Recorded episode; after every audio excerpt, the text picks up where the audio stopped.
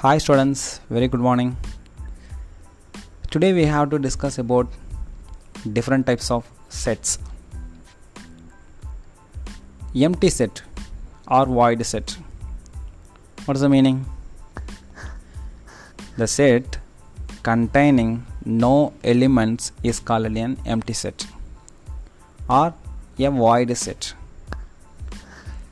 It is denoted by phi that means empty set